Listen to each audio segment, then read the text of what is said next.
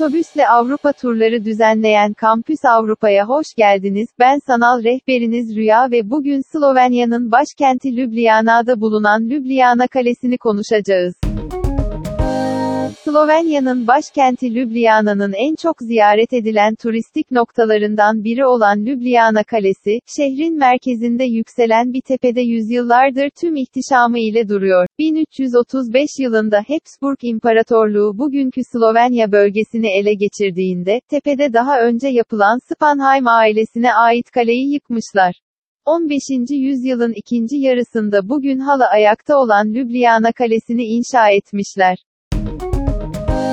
İlk başta sadece surlar, kuleler ve ahşap barakalardan oluşan kale, yüzyıllar içinde bugün sahip olduğu şekli almış.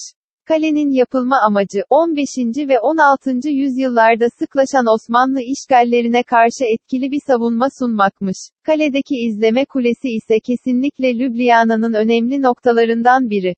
Kale bölgesinde bir şapel, yanında etkileyici bir Sloven tarihi müzesi ve kalenin karşı tarafında ise bir kukla müzesi bulunmaktadır. Ayrıca ana girişte bir hediyelik eşya dükkanı da mevcut.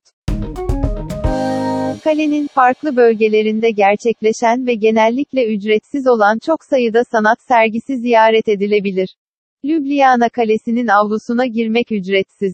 Bu anlamda güzel bir şehir manzarası için en çok tercih edilen noktalardan biri olması nedeniyle de, özellikle yaz döneminde, kalabalık olabilir.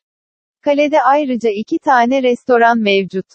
Gostilna na Gradu restoranı geleneksel bir Sloven yemeği servis ediyor, ki şehirdeki en iyi Sloven yemeklerine sahip olduğu söylenir. Diğer restoran olan Strilek biraz daha lüks ve pahalı bir mekan olup önde gelen Sloven şeflerinden biri tarafından işletilmektedir. Eğer siz de bu güzel kaleyi ziyaret etmek, Ljubljana ve birbirinden güzel diğer Avrupa şehirlerini doyasıya gezmek isterseniz Kampüs Avrupa'yı tercih edebilirsiniz.